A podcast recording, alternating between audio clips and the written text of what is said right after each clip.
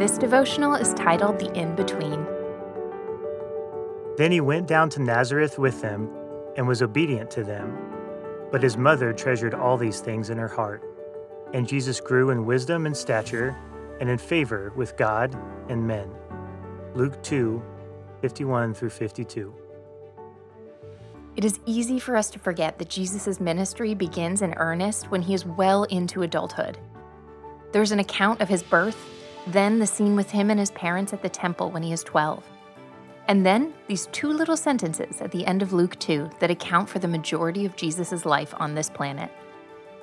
Before the fanfare, before the miracles and the parables, before disciples and death and resurrection, Jesus spent most of his life on the plains. He does not enter the scene at the wedding at Cana out of a divine vacuum.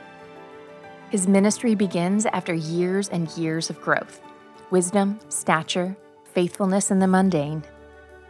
Our best moments are the result of years and years of character development, healthy living, and growth. If it is so for Jesus, how much more so for us?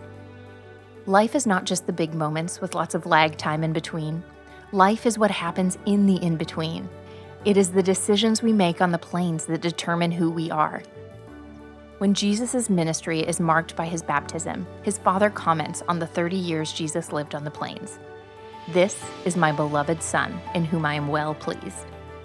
The Father was immensely pleased that Jesus grew in wisdom and stature, being faithful at work, home, and in the neighborhood. Do not overlook the years of everyday life.